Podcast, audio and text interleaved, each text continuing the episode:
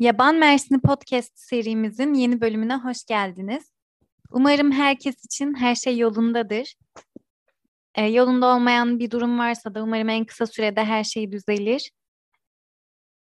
E, benim için her şey yolunda gibi. Bazı teknik sorunlar yaşadım mikrofonumla ilgili. E, dolayısıyla bölümü ikinci kez çekiyorum.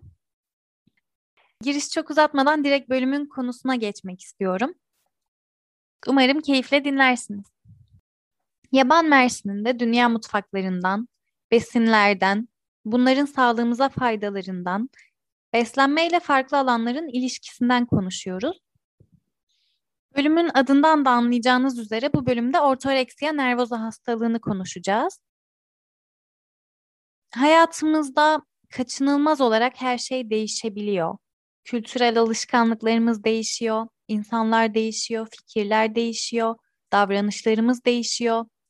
Tüm bunlarla birlikte yeme alışkanlıklarımız da değişiyor. Bu değişimler üzerine araştırmalar yapılıyor.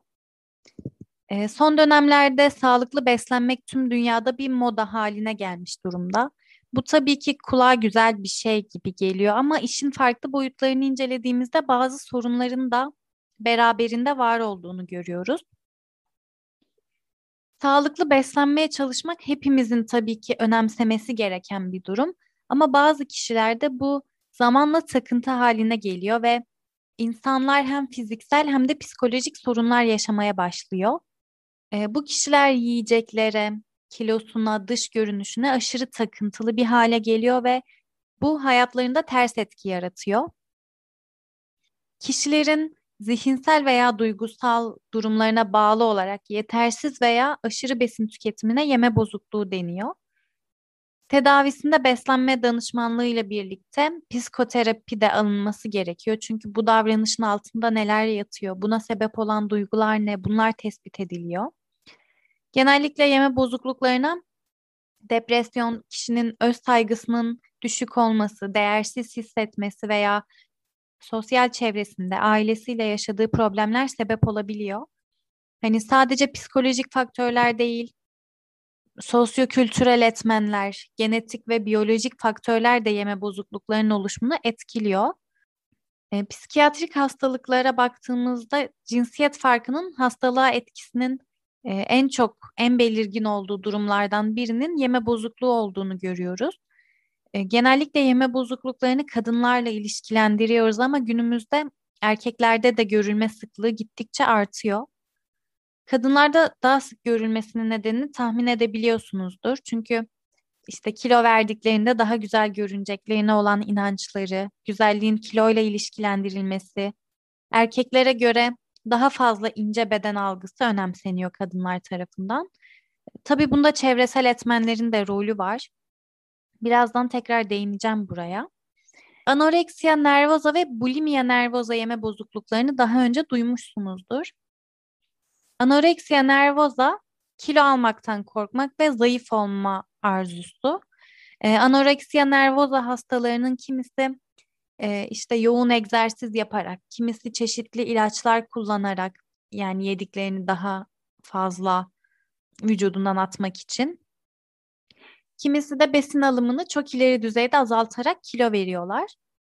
Bulimia nervoza hastaları da aşırı yeme atakları geçirerek çok fazla yemek yiyorlar. Sonrasında da kusarak bunları dışarı atma yoluna gidiyorlar. İşte besinlerin hani kalori yapıcı etkisinin olmasını istemiyorlar. Hatta bulimia nervoza'nın tarihçesinin e, Roma dönemine kadar uzandığı düşünülüyor. Roma döneminde de hani zengin kişilerin kontrolsüzce yemek yedikleri ve yemek yemekten aldıkları hazzı arttırabilmek için kusup tekrar yediklerini biliyoruz. Bunların dışında da tıkanırcasına yeme bozukluğu var. Bunda da haftada en az bir kere 3 ay boyunca kontrolsüz bir besin alımı varsa bu tanı konuluyor. Tıkanırcasına yeme ve bulimia nervozanın farkı ne diye sorarsanız çünkü ikisinde de aşırı yeme atakları var. Tıkanırcasına yeme e, hastaları bulimia nervoza hastalarından farklı olarak hani egzersiz veya kendini kusturma gibi yöntemlere başvurmuyorlar. Aşırı sağlıklı beslenme takıntısına da ortoreksiya nervoza deniyor. Bu bölümümüzün konusu olan yeme bozukluğu. Ortoreksiya nervosa literatürde henüz e, resmen bir hastalık olarak tanımlanmamış. Ama bu yeme bozukluğu da diğer yeme bozukluklarına benziyor ve tedavi edilmediğinde klinik olarak ilerliyor. Ortoreksiya nervoza hastaları kendilerini anoreksiya nervoza hastaları gibi hani kilolu hissetmiyorlar veya zayıflamayı amaçlamıyorlar. Sadece doğru ve sağlıklı beslenmeyi saplantı haline getiriyorlar. İşte gün içinde e, zamanının çoğunu ne yiyeceğini düşünerek geçiriyorlar. Örneğin e, bir yemek yerken hassas terazilerle her besini ölçüyorlar. İşte yedikleri besinin ne kadar sürede sindirileceğini, bu sindirmenin ne kadar süre devam edeceğini ve bir sonraki bezini işte kaç saat sonra alması gerektiğini falan hesaplıyorlar. Dolayısıyla gün içinde sürekli yeme üzerine bir düşünme ve işte hangi besin sağlıklı, hangisi sağlıksız buna karar verme süreci de çok uzun zaman alıyor. E, bu insanlar sağlıksız veya saf olmayan bir şey yendiğinde hastalık yapmasından çok korkuyorlar. Sağlıksız besleneceğini düşündüğü ortamlardan da kaçıyorlar. Aile ve iş toplantıları, davet yemekleri gibi. Dolayısıyla yeme bozuklukları kişinin sosyal yaşantısını da büyük ölçüde etkiliyor. Ayrıca bu belirtilerin obsesif kompulsif bozukluğu olan kişilerde daha belirgin olduğu biliniyor. Başka bir konuda takıntısı olan kişilerin de ortoreksiya nervozaya daha yatkın olduğunu biliyoruz. E, bu kişiler önce diyetlerinden belli bir besin öğesini çıkarıyorlar sağlıksız olduğunu düşündükleri için. Ve zamanla bu çıkardıkları besin öğelerinin sayısı artıyor. Örneğin şeker tüketmemeye başlıyorlar. Şekersiz hiçbir şey yemiyorlar.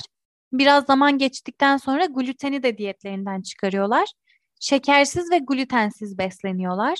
Daha sonra tuzu da çıkarıyorlar gibi.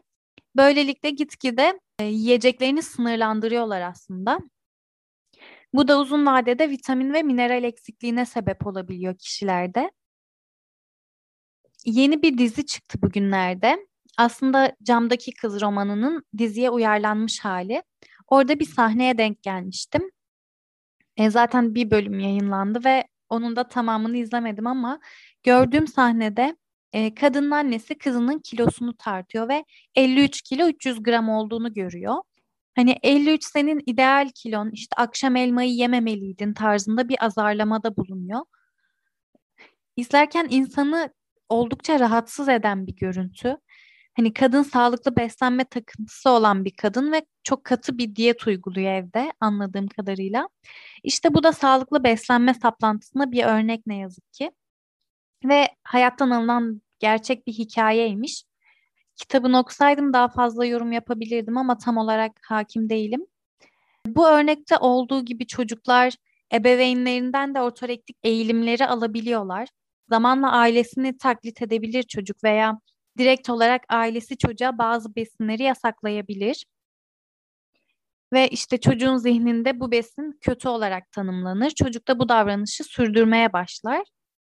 Hatta bu yeme bozukluğu bir anne babanın çocuğunu sağlıklı besleyeceğiz diye bunu amaçlayarak vegan beslemesi ve sadece çiğ besinlerle besleyip bebeğin ölümüne sebep olabilmesi kadar ciddi ve üzücü.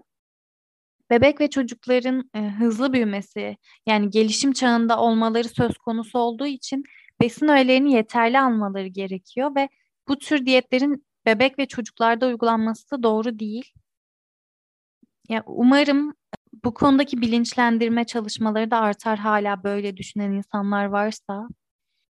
E, ortoreksiya nervozaya dönecek olursak dediğim gibi bu bireylerin takıntıları e, yemeğin miktarıyla değil kalitesiyle ilgili.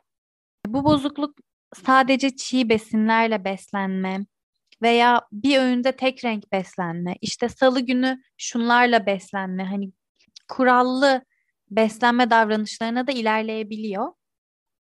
Bu hastalığı ilk tanımlayan kişi Steven Bretman. E, Bretman yaptığı araştırmada şunu görmüş. Ortorektik davranış gösteren insanlar belli bir felsefeyi veya teoriyi izlemeye daha yatkın oluyorlar.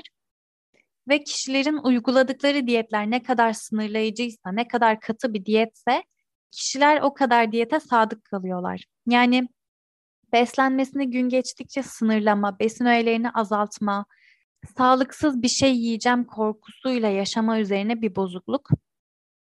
Aslında bozukluğun temelinde zayıflama amacı yok söylediğim gibi ama zamanla besinleri çok sınırlandırdıkları için kilo kaybı da gözleniyor. Besinlerin saf ve temiz olmasına çok dikkat ediyorlar. Bu yüzden çoğu şeyi e, çiğ tüketmeye çalışıyorlar. Mesela ürünleri alırken süt ve süt ürünleri hormonlu hayvanlardan mı elde edilmiş? Besin hazırlanırken içine ne koyulmuş? Gıda maddesi koruyucu içeriyor mu? Kanserojen madde içeriyor mu gibi e, bir takım elemelerden sonra besinleri tüketiyorlar ve bu kişilerin işte besin etiketi okuma süresi çok uzun sürüyor. Uzun uzun içeriğini okuyarak ve araştırarak yiyorlar. Medyada da e, devamlı besinlerde hormon kullanımı, gıda boyaları, besinlerin zararlı içerikleriyle ilgili haberler yapıldığı için e, ortoreksiya nervoza hastalığı yayılma gösteriyor.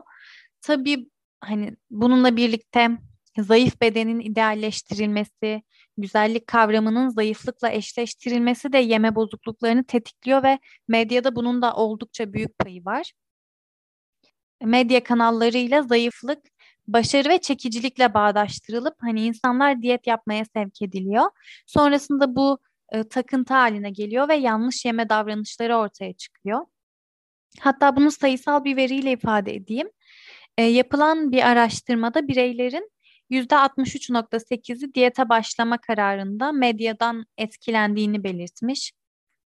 Yani oldukça yüksek bir oran. Şimdi birkaç tane popüler diyetten bahsedeceğim. Ee, ilki biraz önce söylediğim gibi çiğ besinlerle beslenme. Besinlerin işlenmesi sırasında e, 470 santigrat derecenin üzerinde besinlerin zehirli hale dönüştüğüne inanılıyor ve bu tür beslenmede pişirilmiş veya saflığı bozulmuş yani işlem görmüş besinleri değil doğadaki haliyle tüketebilecekleri besinleri tercih ediyorlar. İkinci diyetimiz meyve ile beslenme. Adından da anlaşıldığı gibi temel olarak meyve tüketip biraz da sebze tüketiyorlar. Bu diyette de pişmiş besinler tüketilmiyor. E, sıvı beslenme dediğimiz sıvı besinlerin e, vücudu temizlediğine dayanan sıvılaştırılmış yiyecek ve içecek tüketilen bir diyet mevcut. E, eti diyetten çıkarıp sadece süt ve süt ürünleriyle yumurtanın tüketildiği bir diyet var. Veya süt ve ürünlerini tüketmeyip sadece yumurta tüketilen başka bir diyet var. Ortoreksiya tanısı konmuş kişilerde bu diyetlerden birine sadık kalarak veya kendilerince sağlıklı olduğunu düşündükleri çeşitli diyetleri deniyorlar. Tabii sağlıklı diyet tercihleri ortoreksiya olduğunuz anlamına gelmez. Bu insanlar sağlıklı beslenmemekten aşırı korkuyorlar. İşte besinlerin alüminyum folyo ile teması mesela onlar için büyük tehlike arz ediyor. Ee, genellikle ahşap kaplar kullanıyorlar. Yemek hazırlarken kendi seçtikleri kaplarla hazırlamak, sebzeleri keserken belli bir yöntemle kesmek gibi davranışları var. Tedavi kısmına bakacak olursak yeme bozukluklarının tedavisi çok boyutlu olarak değerlendiriliyor. E, çünkü beden sağlığımızı ciddi boyutlarda etkileyebilen bir hastalık ve ortoreksiya nervoza da diğer yeme bozuklukları gibi hani multidisipliner bir yaklaşımla değerlendiriliyor bir doktor, bir diyetisyen ve psikolog eşliğinde bir tedavi söz konusu. Danışanın bireysel, çevresel ve ailesel faktörleri inceleniyor. Hastalığın doğası, nasıl seyrettiği, işte kendine özgü belirtileri, hastanın yaşı, fiziksel durumu, aile hayatındaki iletişim değerlendiriliyor. Ee, bunların dışında bazı psikonörofizyolojik yöntemler de var. Dans dersleri, yoga terapisi, göz hareketi duyarsızlaştırma ve yeniden işleme terapisi gibi, nörofeedback eğitimi gibi e, ortoreksiyada uygulanan e, tedavi yöntemleri de var. Diyet kısmında da yetersiz besin öğesi alımına bağlı olarak vücutlarında bir takım hastalıklar meydana gelebiliyor. Anemi, hormon bozuklukları gibi hastalıklar. E, dolayısıyla hastanın doğru sağlıklı beslenmeyi öğrenip bunu sürdürülebilir kılması amaçlanıyor tedavide ve e, bu insanlar sosyal anlamda da kendilerini izole ediyorlar. Başkaları tarafından eleştirilmek veya e, başkalarının yemelerinden etkilenmek istemiyorlar. Yani bir başkasıyla yemek yemek istemiyorlar. Bu da sosyal sağlıklarını bozuyor. Sonuç olarak sağlıklı yaşamın bir temeli olan sağlıklı beslenme biçimi bir süre sonra kişilerde takıntı haline gelebilir. Hatta bu durum kişinin yaşamını tehdit edebilir. Ortoreksiya nervoza henüz e, tanı sınıflandırmalarında yer almıyor. Ama bu bir beslenme bozukluğu ve mutlaka tedavi edilmesi gerekiyor. Sağlıklı beslenmeyi kendi sağlıklı yiyecek anlayışımıza göre değil, bir uzmandan yardım alarak doğru ve bize uygun beslenmeyi öğrenip uygulamak daha faydalı olacaktır hepimiz için. Benim bu bölüm için söyleyeceklerim bu kadar. Yaban Mersini Podcast'in bir sonraki bölümünde görüşmek üzere. Sağlıkla kalın, hoşça kalın.